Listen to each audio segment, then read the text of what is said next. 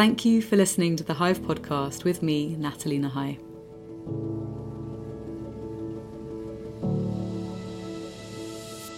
In this third series, we're going slightly off the beaten track. These 10 conversations will take us on a journey from the world of psychedelics, ecological grief, and the self to technobiophilia, leadership, and how we might begin to recreate our identity as a species in the face of the unfolding climate crisis.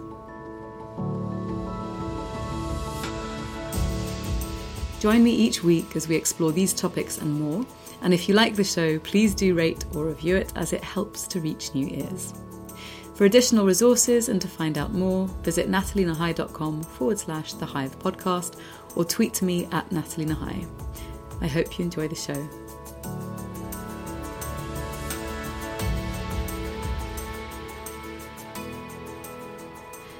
In today's show, I have the pleasure of speaking with Bruce Parry, an award winning documentarian, Indigenous rights advocate, author, explorer, Trek leader, and former Royal Marines Commando officer.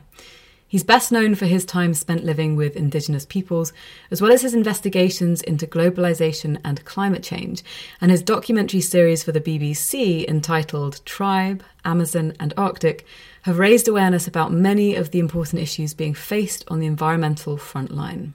Bruce's latest film, Tawai, A Voice from the Forest, is about how humankind has shifted its connection to nature with devastating results. So, in this episode, I was about to jump in and ask Bruce the question that I always ask people on the show. And um, he started asking me a bit about why I came to create the podcast and a bit about my background. And um, Usually I wouldn't leave that in, but he requested me to do so, and so I thought, why not? So the first couple of minutes are a little bit more about me than about him, and then we dive into some really rich and interesting topics. So I hope you enjoy the show, and I look forward to hearing from you. Okay, let's jump in.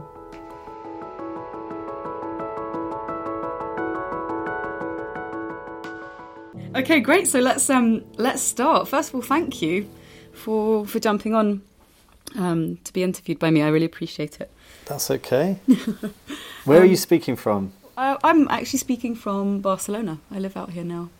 Is that right? How yeah. nice. Yeah, it is nice. Where are you right now? I'm in Wales, West Wales. Oh, I love it. Not near Powys by any chance. Powys. I'm not far from Powys. It's about uh, half an hour's drive oh, north beautiful. of me. Yeah, I have friends that live there. But Powys is a big county. Yeah, it's a huge county. Yeah, it stretches for everywhere. For everywhere. Mm. Um, but yeah, no, it's not so far. Mm. Yeah, it's lovely around here. But and you grew up in the UK? Yeah, yeah. I was born in London, grew up in East Anglia, moved back to London, and then moved back out. Well, moved to Spain for what was supposed to be a sabbatical, okay. and ended up staying. So. And why Spain? Because um, it's amazing. Because it's amazing and the food's wonderful. Uh, because they have um, a three-year art course here which I am okay. about to complete. It's realist art. It's like an old atelier method for painting wow. and drawing. So, yeah, followed the art. How nice. And um, what's the story behind the podcast? So, the podcast it sort of looks at three intersecting themes and everything else that kind of arises from that. So, it looks at um, the living world, so nature, mm. ecology, etc. It looks at technology because that's kind of more my background, and then also um, human potential. So things like psychology, art, creativity, all the other things that come under that. Wow. And the relationship. Everything. Everything, basically. But with those three kind of threads weaving together. Um, and the reason I decided to do it was because, so I, I, I speak for a living. I do a lot of conferences about the psychology of online behaviour, and I've written a couple of books on it. And I used to do a podcast around that and then oh really? That's yeah. interesting. Online behavior. Yeah. Okay cool. Um, so that's more my sort of domain in which i'm kind of more experienced.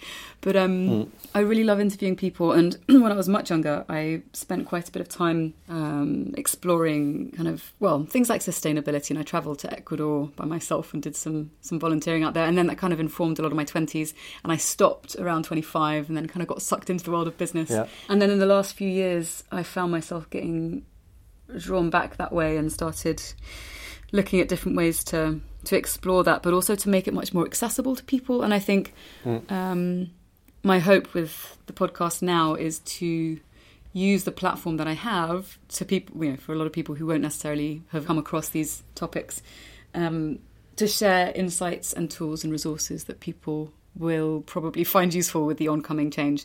So that's that's kind of my hope, and it's a way for me to give What back. change? What are you talking about? There's no change coming. Everything's purely predictable. It will be going to be fine. Yeah, absolutely. so that's kind of where I'm at, and I don't know where it's going to go, but it's um I felt very moved to pull on this thread, and let's see, it's the third series already, so who knows? Great. And you're Who getting knows? good response. Yeah, I'm getting very intimate responses from people, so personal messages and people sharing journeys, which is actually really heart heartwarming because it's a lot of work. um, Yeah, I but bet. I think it's important somehow. yeah, well done. Great. Thank you. Thank you. Okay, so now That's it's all time right. for me to interview you. That's okay. Well, I hope that was included. oh, are we including that bit? Well, it's all recorded Well, yeah. anyway. Ah, Great. Put it all in. Yeah. All righty then. Well, now my first question to you, um, an easy one to kick us off, is where do you think we're headed as a species? oh, easy. Yeah. where are we headed as a species? Well, where we, where I think, what I believe, what I feel, what I predict. Um, well, I think, I think, I, I think we'll make it through.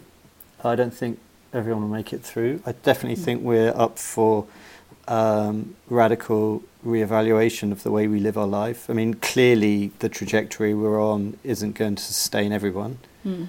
Um, sadly, a lot of the strongest voices in the world seem to um, be continuing with this trajectory, and one wonders what their motivations are. Whether they think that their money and their power is going to get them through, Mm. um, or, or whether they're just completely crazy. I think probably they're not. I think they're making a strategy, and it's pretty dark.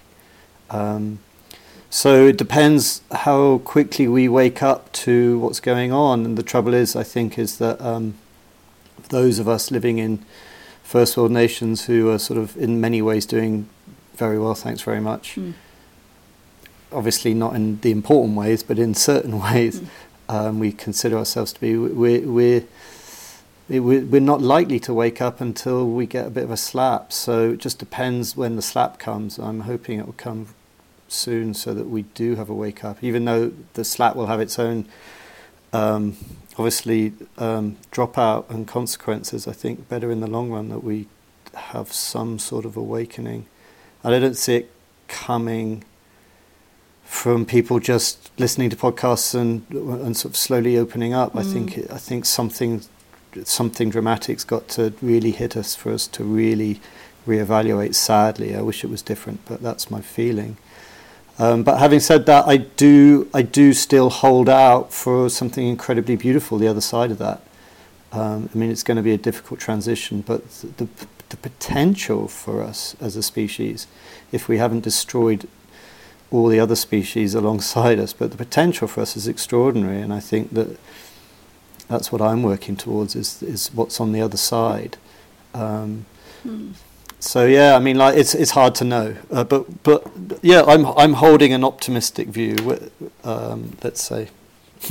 I like that you're holding an optimistic view. It's funny because the um, the responses to that question vary so much according to who I'm asking, and I think Mm. one of the things that I'm interested in hearing more about is what you might hope is on the other side of, um, yeah, of the huge change that has to happen. Mm. Because clearly, a lot of the systems that are upholding some of the worst um, aspects of currently of human life, so the, the massive drain on resources, the extinction of entire species, etc., that that can't continue. Um, either it's going to end in us all getting wiped out because none of us can survive, or it's going to have to, as you say, kind of take a completely different path. Um, what do you see as a possible future? Yeah, you say it can't continue. I mean, it clearly can continue. It's just let's hope it doesn't. Mm. Um, at some stage, there has to be um, a realization. It's just a question of whether or not that realization comes in time or not. Um, um, uh, so, what's on the other side? Well, it just depends on the info wars that we have going on at the moment. You know, I mean, I do think it's a it's a fight of narratives, Mm. and and there are so many different competing narratives, and we've been through eras of recent narratives that haven't worked, and we were at slap bang in the middle of a n- new one that is clearly still only favouring a few. Um, my my sort of journey is to try and promulgate other information that offers different narratives with a much more sweet and harmonious future. But they do require work and they do require self reflection and they do require healing. Mm. Um, so, uh, so there's you know there's a there's a lot to do. But if if that if if that work and healing and all of is, is the transition, and you're asking me what's the other side of that? Mm. Well, what's the other side of that is um, is the most extraordinary settling into our place in the universe and a realization of how ex- how lucky it, it is that that we've made it and that we're that we're able to now kind of sit back and and and um, wonder at the beauty and the majesty and the mystery of it all and and exist in harmonious communities with each other and with nature and just reveling in all of the gifts that are there for us uh, that sounds beautiful. without having to yeah without having to compete with each other and and have all these extraordinary things that we feel we need just to fill the void of actually what can be offered to us so simply through community and nature and um, and a different way of being. Mm. It strikes me actually that um, that that element of wanting to fill this void um, is something which is really hard sometimes to talk about because I think often people just don't want to look at it uh, or take the time and the space to feel into it because it's terrifying. Um, and I was talking with a friend of mine over lunch today actually about a recent trip that she took to Georgia. She was saying that economically it's actually not doing that well, but but people will just share everything they have with one another in really mm. real senses. So she had two or three knocks on the door within the few days that she was there of people offering food. And I think, you know, clearly it's easy for me to romanticize that. And obviously it's born out of people not having very much and sharing because um, the community is, is fueled by that. But I wonder what it might look like for people to start, I guess, modeling those behaviors now before, you know, and building this resilience now before we get hit by the massive slap. And I, I wonder if you think there are examples of this happening already, of people chartering a different path forward um, to building towards what's possible. I think there definitely are. There's so many people who are trying to do this um, with different levels of, of success mm. um, and, and also slightly different uh, models, each of them. I'm also doing my own. I'm, i mean, I'm literally, even just today, writing my own manifesto for um, the a, a future type of community that could spread and inject the system and become the new. I wanted to ask you about that. yeah, well, you know, it's a work in progress, but it, mm. it it's definitely feels like it's where I've got to in all of my. I've been wondering how to express everything that I've learned, um, and uh, this feels like the right. Finally, it feels like the right um, method for me. Actually, it's just actually scribbling it down as a manifesto. it's like a, as like a, um, constitution for a united world. Um, so there's uh, so that's kind of where, where, what I'm playing around mm. with. But um, you're so right that actually the reason that I feel that I uh, and you know it's such a weird, arrogant, almost statement to go, "What, Bruce? You're writing a bloody constitution? Who the hell do you think you are?" But the reason that I feel compelled to do that, it, it, uh, almost driven to do that, is is not because I think I'm anything special, but because I've had the extraordinary privilege of touching on communities who actually exist in this way. Mm. Um, and that's what it is. It's like, well, until you actually are able to walk into the other paradigm and and abide in that space and realize that it's possible, it feels like just a completely romantic illusion. Mm. But when you have had the opportunity to do that, then you realize that it is possible. And f- so for me, where I've got to with all my filmmaking and documentaries and traveling and all the rest of it is actually it doesn't do anything. Uh, what really needs to happen is we need to start having these um, communities and groups of people living in such a way that that's tangible, lived lived examples mm. of this new way so that others can touch that and have the same experience that I've had which is a realization that, that it's not only possible but infinitely preferable. And then we have a chance. So I'm curious when you're talking about sort of, it sounds like intentional communities um, with explicit shared values at the centre. Because um, mm. I'm very curious in this area, but I, I also get worried about um, finding ways to not end up recreating a lot of the structures that seem to, to have a tendency of cropping up in communities. So, for instance, things like hierarchy, conflict, etc. Um, what are some of the experiences that you've had in your travels and in your contact with other cultures who work in a different way that that have shown you key things that perhaps alternatives to dealing with some of these difficult things without the use of hierarchy, without the use of um, destructive forms of conflict, let's say? Mm.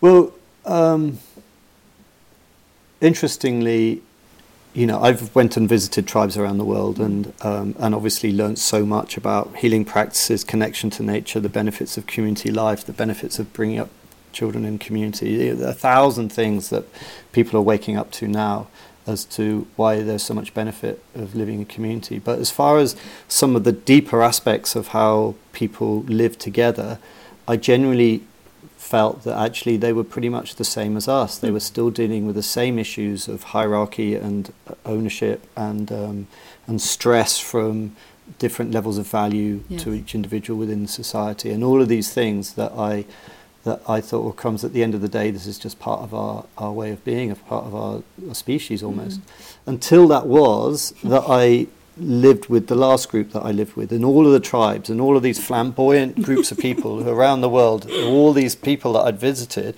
who one could be forgiven for thinking were um, ancient groups, mm. you know, living in a sort of timeless way.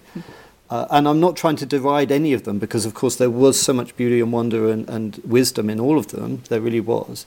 But, it, but having said that, I think it's still fair to say that it's only when I met the last group of all of the groups that I was traveling with making the series Tribe that I came across the Penan people in Borneo. Mm. And for me, it was like being slapped around the face. It was like walking into another paradigm. It absolutely was that. And it was only then that I realized, oh my God, this is actually how it used to be. And what I realized over a, a, a, um, a long period of time, and also having to get over my own sense of like insecurity about mm. romance and and um, naivety, that I suddenly started meeting anthropologists and academics who were telling me, "Oh no, no, no, no Bruce, what you've just experienced there is actually how it was before the Neolithic Revolution for all humans for 95% of our time on the planet.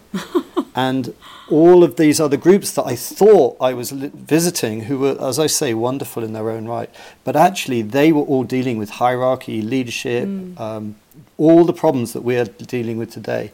And only when I met the Penan did I realize, fuck, this is what non competitive, non hierarchical societies can be like. And it is like walking into a different paradigm. Um, and so that's what spurned me so much. And, and interestingly, I think that if I had met that group first, mm.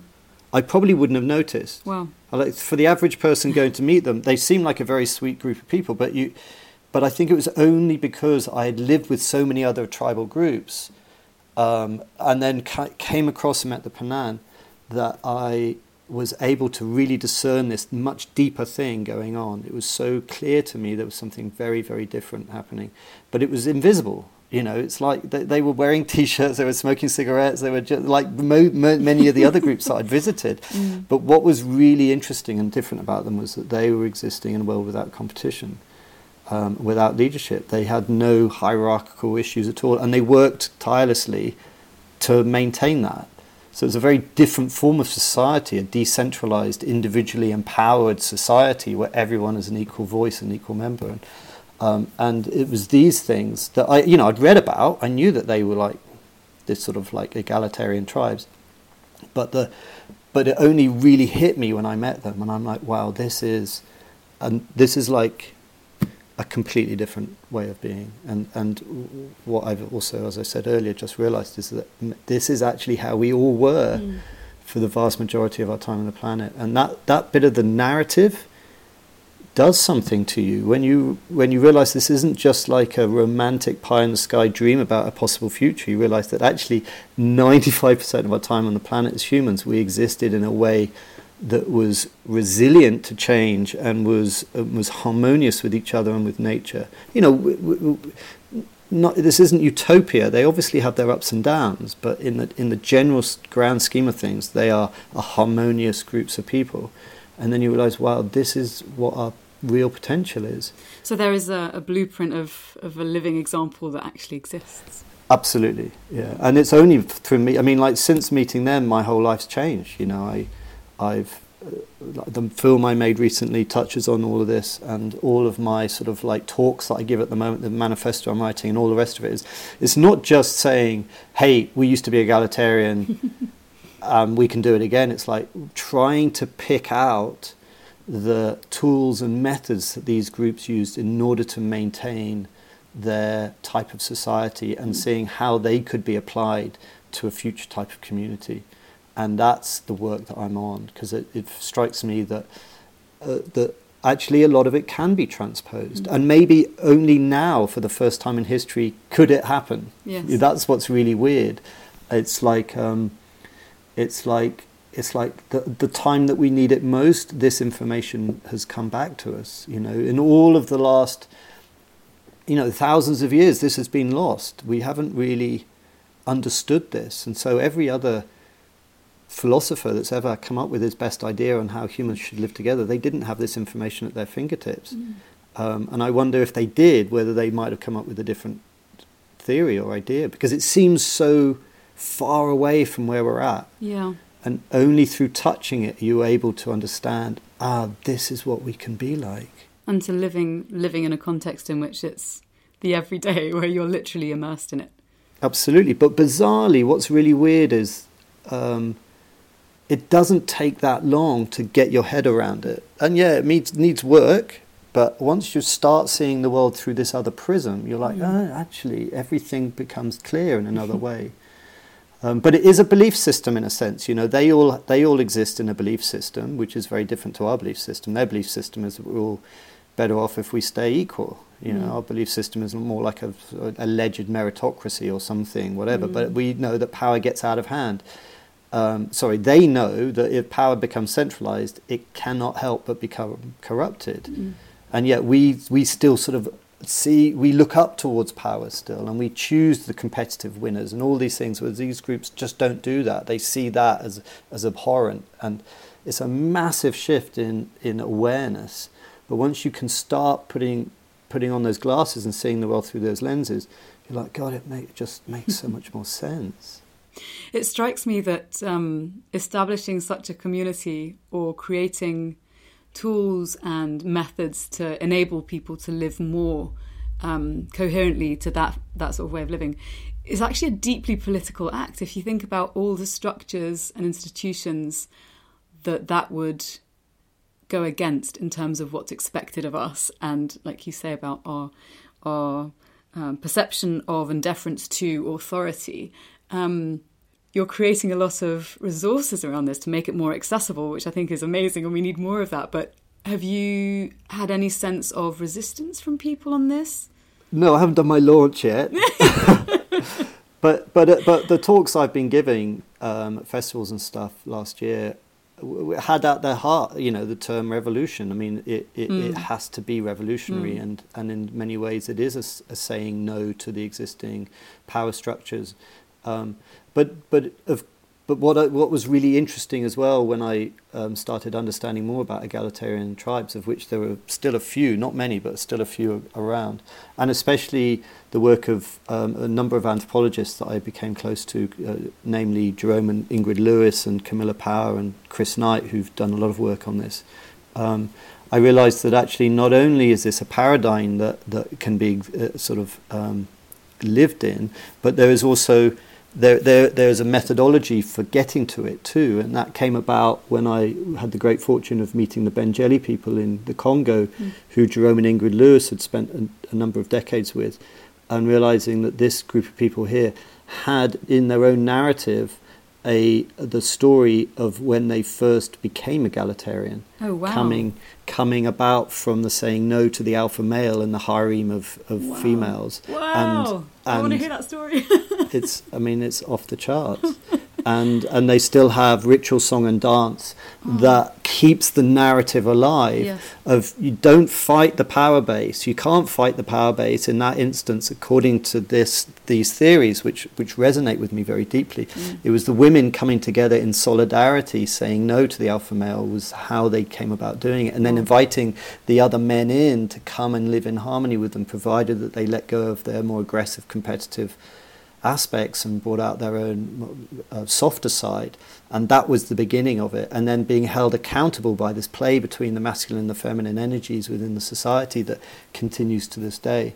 And that all of these tools, as it were, were the, were the things that, um, that suddenly made me realize wow, here, here is not only a, the tools for how to maintain it, but also maybe even the tool, the sort of insight in how how one can have a revolution that isn't just trying to tackle the power base using the same type of power that's there.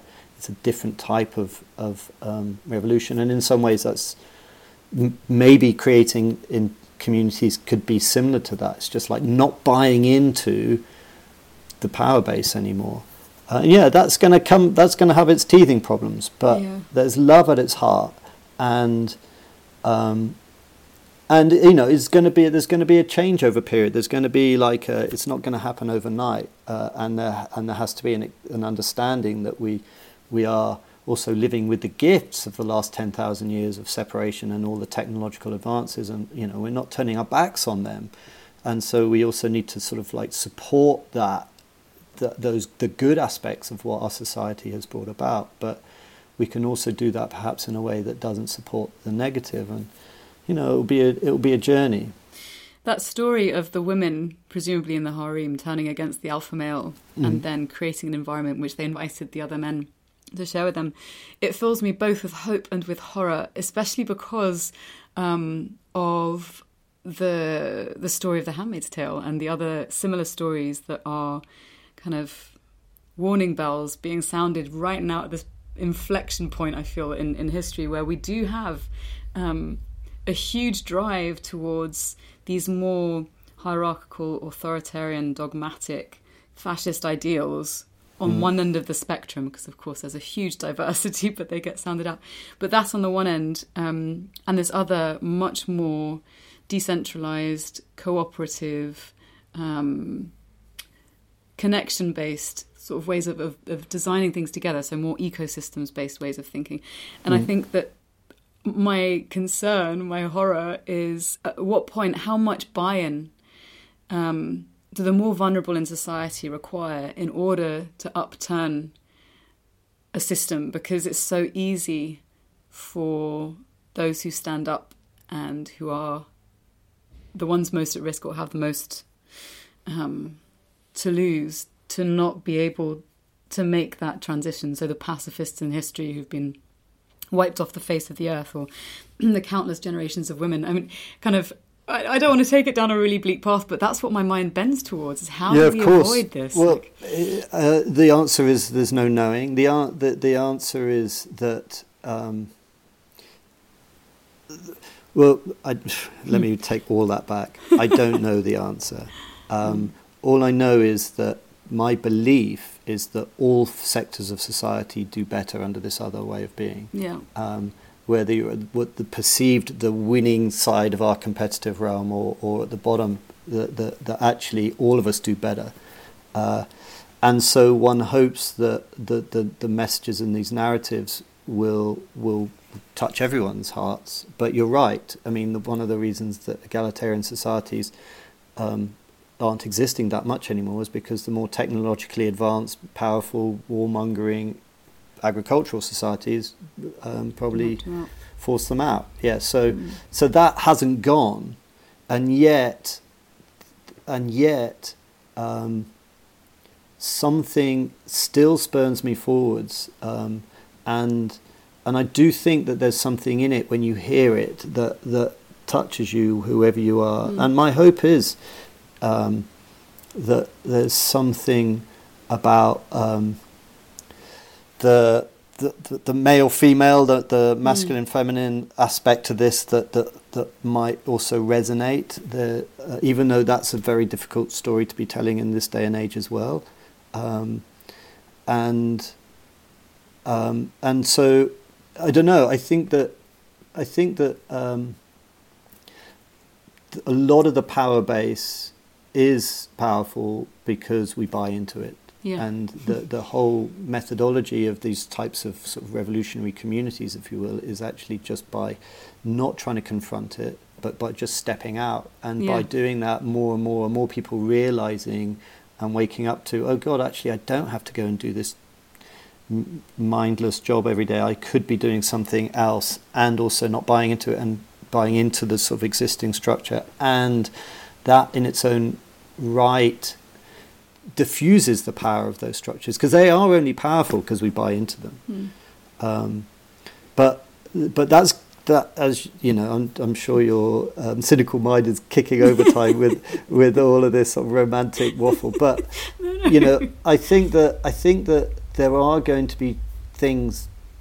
The, the other part of it is like, even if this hasn't taken this manifestos or these pe- other people trying to do similar stuff mm. hasn't like succeeded in turning the boat around once we hit the icebergs the, the the fact that the narratives are back in the world and the fact that there have been a few examples might be enough also for even those who thought they were doing well thanks very much to go shit you know what um, mm.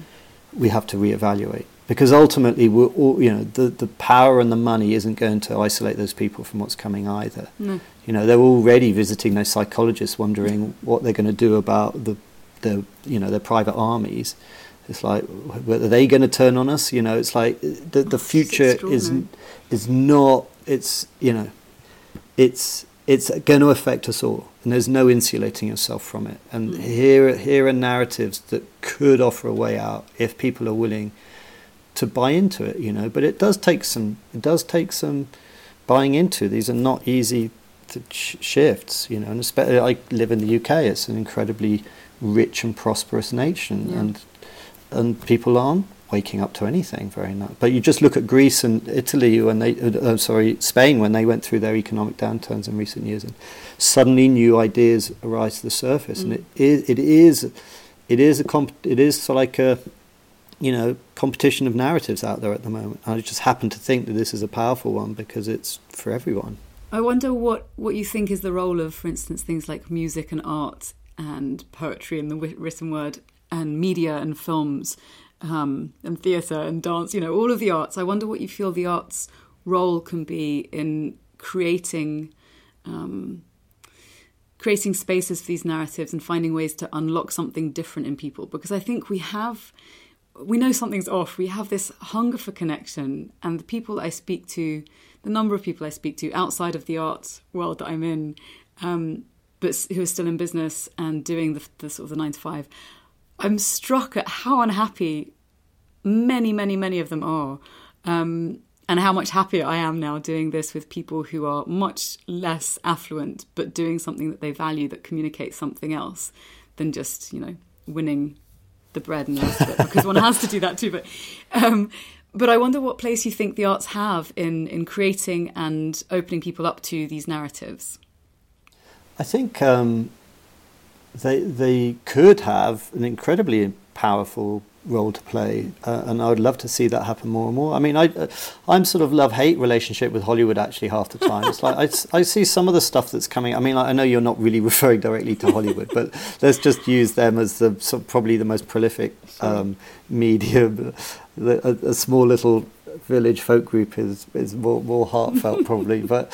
Um, but even in the big, you know, even in the big spaces of places like Hollywood, um, there are some incredibly um, interesting storylines coming out and, mm. and thoughtful um, narratives that appear occasionally in really the most surprising places. I mean, there's definitely full of people who are not full, but there's a number of people in there who are really doing their bit and trying their hardest. And and I I struggle myself thinking, God, how am I going to get the stuff that I'm carrying out? I spent seven years trying to make a documentary, and I didn't really do it. Mm. Um, and then I thought, well, God, I just need to. Actually, I thought I need to write a script of a of um, of like a drama and mm. just have all of these things being said um, by characters that I just make up that I wouldn't dare put in my own documentary. But Brilliant. like I could just have some crazy character saying shit, and I'm like, okay, well he can play me and say all the crazy stuff, and I just won't need to own it. Um, and so in that in that way, for some people, they're incredibly powerful tools for receiving information. Mm. Um, and obviously things like music and poetry, what they do, it, it, separate to film, uh, music and poetry as well, is like they offer us a way of experiencing information in, in a much more sort of right hemispheric, let's say, um, holistic, more embodied, more emotional way, and um, and and in many ways, one of the things that we need to do on the healing journey is to try and feel that empathic connection once again that we mm. that we're that we're losing or some places lost.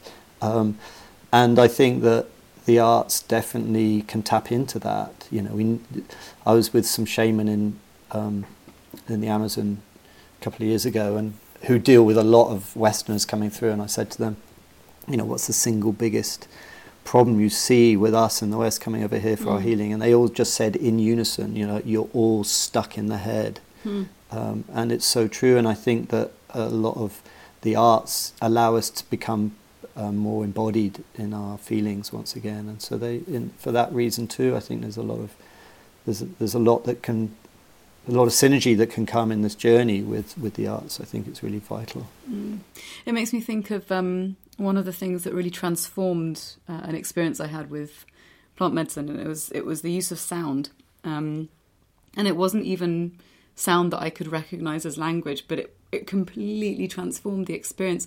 And so I wonder about this the ability of sound to unlock things in us, um, either in a synesthetic way or in an embodied way, but at these various different levels, a very deep transformation I think can, can really take place.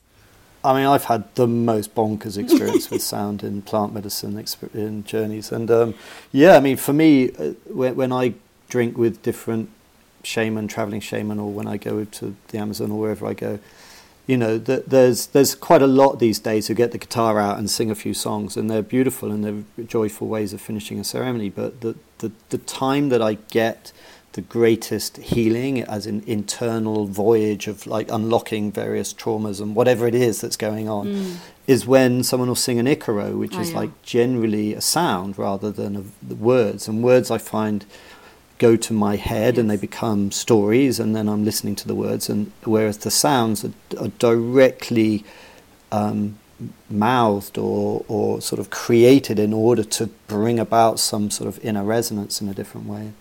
And you go to, um, you know, so some some shamanic groups, especially uh, or indigenous groups like the Shipibo ring, um, sort of spring to mm. mind. They use these icaros in an extraordinary way, where they would li- literally see your body and sing to where they see the energetic blockage in your body using a different song or icaro that they will have received through doing a dieta of dieting on a particular plant for a number of months, and that will have brought them about a certain energy, vibration, whatever you want to call it, that they might want to use for that particular blockage. And this is an incredible craft, and and it sounds bonkers from the sort of material scientific paradigm. But when you have the experience of some of these people sitting in front of you and they're just staring at you and singing these extraordinary sounds, which like wow wow wow, it's sort of funny noises, yeah. and then you feel this shit going on inside you. Like I don't know what's going on, but happening. something's happening. Mm something's happening. And also, like when I remember in the Orinoco doing um, a, a, substance called Yopo, which is a DMT based uh, substance, which was pretty powerful and, was, and uh, snorting it all day long. Um, and and only when I learnt their song, they lent me one of their songs. Mm. Again, they they they have these hekura spirits that come into the body, and then, depending on how many spirits you have, swinging in hammocks between your rib cages. That's how powerful you are as a shaman and how many different songs you have mm. and all the rest of it and da da da. But when I started singing one of their songs, it was only through that process that I literally um, just left this cosmos and entered into another realm. Mm. And and it was through what it felt like because I mean the sounds were so interesting and they were almost um, designed to resonate different cavities within the body. Some would be like, eh, with very much about the forehead. Others would be ah, the sort of back of the throat, like, mm, which would be more the the chest. And all of these different types of sound were, were being evoked in these different songs, and you could feel it all going on inside you. And, and you know, it, I, well, again, I don't know what's going on, but the f- but I do believe that we have stuff that's stuck inside our bodies, and that, that, that of course we're all energy in in, in in vibration inside ourselves, and these things seem to have some way of unlocking something, and I don't know what it is, but um, but I I've felt it, and it's super powerful, and um, and uh, yeah, so I think sound is is immense. Oh, it's so intriguing hearing you talk about the use of sound to unlock. I literally today was having a conversation um, about two ways of this happening, like either through symbolism in art, which is something more the visual side, but also about um, the ability of songs that have been conceived in a very particular emotional state to evoke that state in others and to open something up in them. Um, here, of course, I'm talking about more uh, narrative stories that mm. one tells through songs as well as the, the melody. So it's a very different thing to what you're describing. But there is something about that, about the transmission of something which is so much richer and more um, immersive than just the use of language alone. Um, yeah. Yeah, and especially when people come together to sing or be sung to, I think there's a really particular kind of magic that can happen there. Absolutely. I mean, the, the um, some of these some of these uh, tribes in uh, the Congo they they do polyphonic singing and, wow. and when you are doing that together in the oh group um, something extraordinary happens to you again. It's like that they it's so there's a there's a mantra that you might sing and and then so going through the process of doing that and then doing that in your group and then listening to the others around you so that you're not too loud, not too quiet, so that you're all harmonizing together.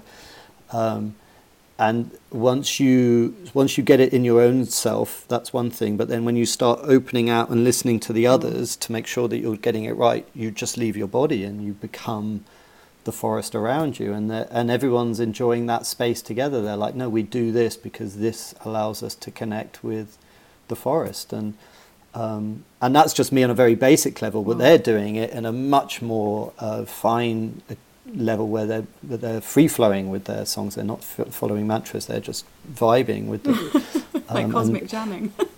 cosmic jamming. And, but like literally all, uh, that, that is their communion together they are in communion with each other and with the environment that holds them. I'd love to experience and something like that. That sounds extraordinary. Yeah, I mean, off the charts, mm. off the charts. And there's so many examples of that I've I've come across where sound has been used for healing, where literally people sit around and just sing at people to get them better. And it's like sound is is vital, and I think probably our first our first tool for healing. Mm. So I want to ask you actually. One of the things I was reading about that you're that you're working on now is your your kind of project to live and work with a community of friends for an experiment in conflict resolution and egalitarian living. Is that underway? And I'm really curious to ask, how is it going? oh, that's sweet. Well, I don't know where you read that. On your but, um, website. No, Oh, did yeah. I? Oh my god, did better I? revise it, um, Bruce. That, I better revise my website. No, I'm. Um, I yeah, I'm. I'm. I'm in very embryonic stage. Uh-huh. I'm in very embryonic stage. I'm writing them. Basically, um, without going into too much mm-hmm. detail, I had a group of people I was going to live with, uh, and that is taking its time to come together.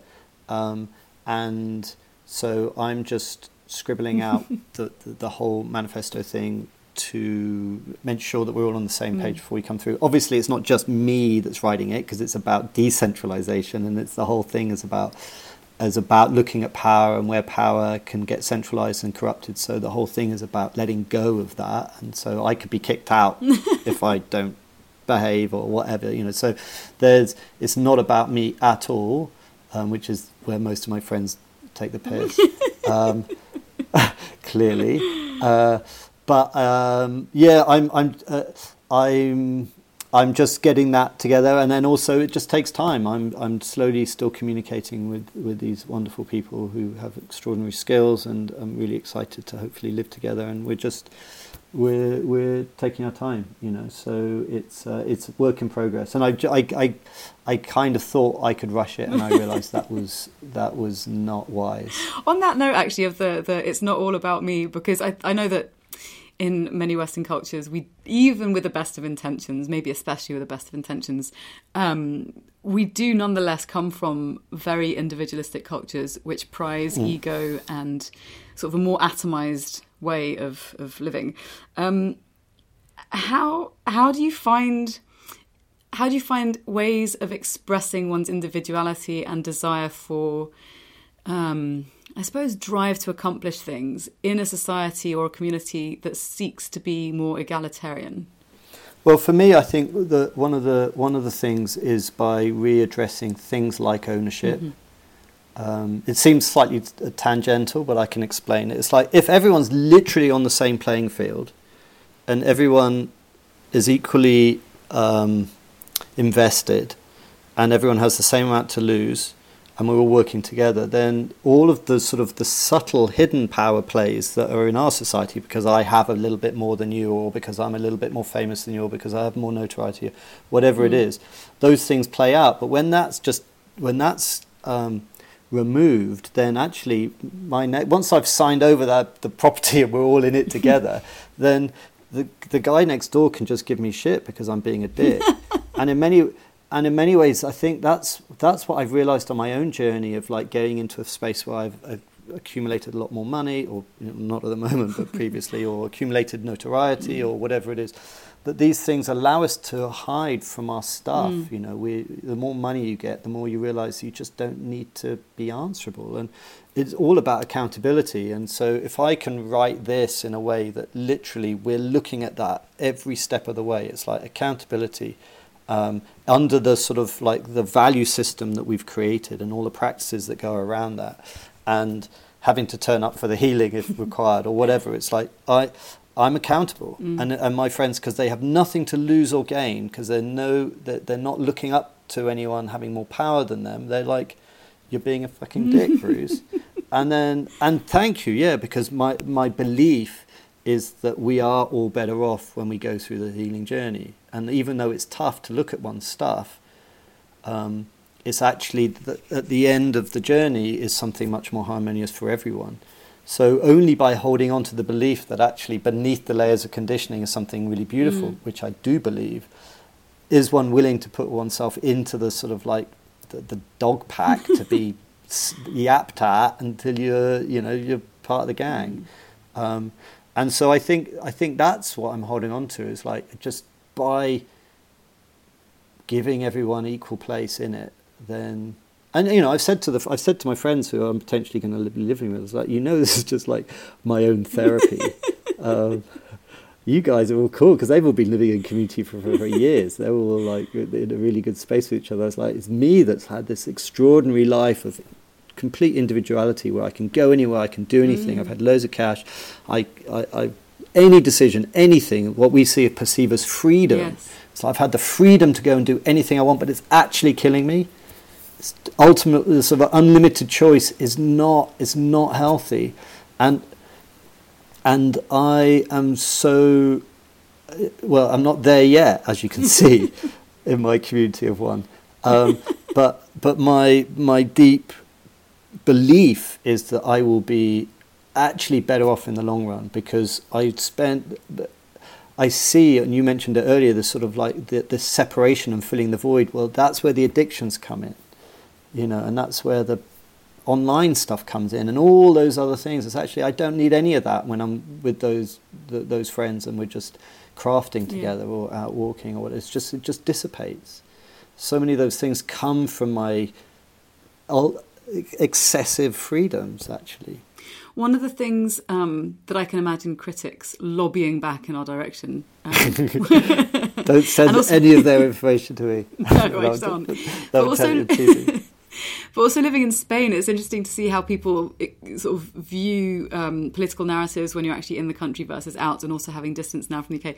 But one of the the, the c word that comes to mind um, is communism, and that being something that I'm sure people will volley about in response to having, mm. um, for instance, some examples that I've heard talk about more of a bartering um, economy where yeah. people aren't exchanging money, they're creating and growing things together. And I know people who do this, and as far as I can tell, they're they're not um, recognizably communist if you're looking at the political blueprint for what we've experienced to be communism. Um, yeah, what are your thoughts about that?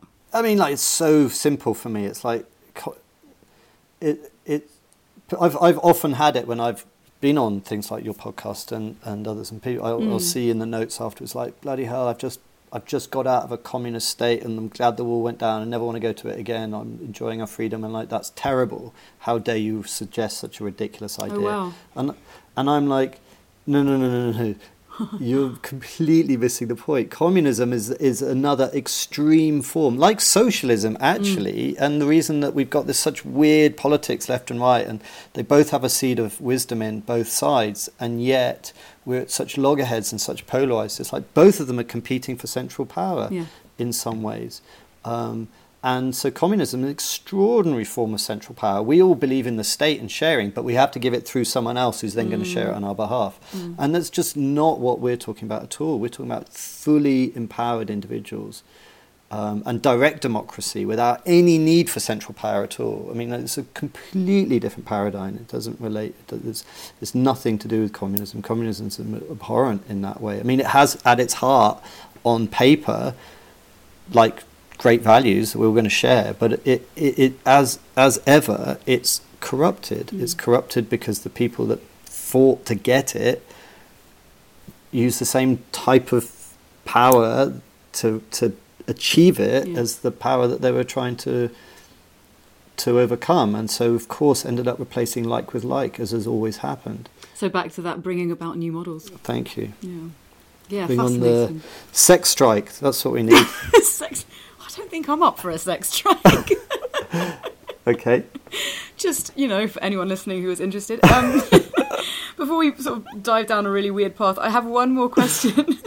one more question for you. Um, and that's for people who are listening, what one insight or advice from the many extraordinary experiences and encounters you've had um, do you think would be most most helpful to offer people who are listening? It could be about anything, but something that you find valuable. Oh my god, I'm terrible at these types of questions. We've had such a nice chat, and now you've gone and asked me for a favourite or I'm one so thing. Sorry. it's like um, I don't know how to end. Well, you know, believe, believe. You know, my biggest insight is that humankind is amazing, and we can live in harmony with each other, and that beneath the layers of conditioning, where we look, you know, sometimes we're fearful to look inside because we think we're just bad, actually is something really beautiful and we can create something extraordinary. I know it because I've touched it and I think it can be done again. So that's my insight to share is like believe in us and we can make it through, but we've got to heal.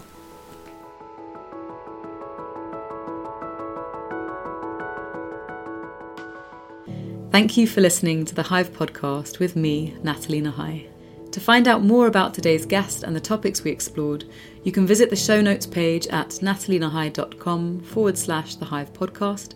And if you enjoyed the show, please do give it a rating and you can join in the conversation with the hashtag Hive Podcast. Thanks again for listening, and I look forward to sharing more with you in the next episode.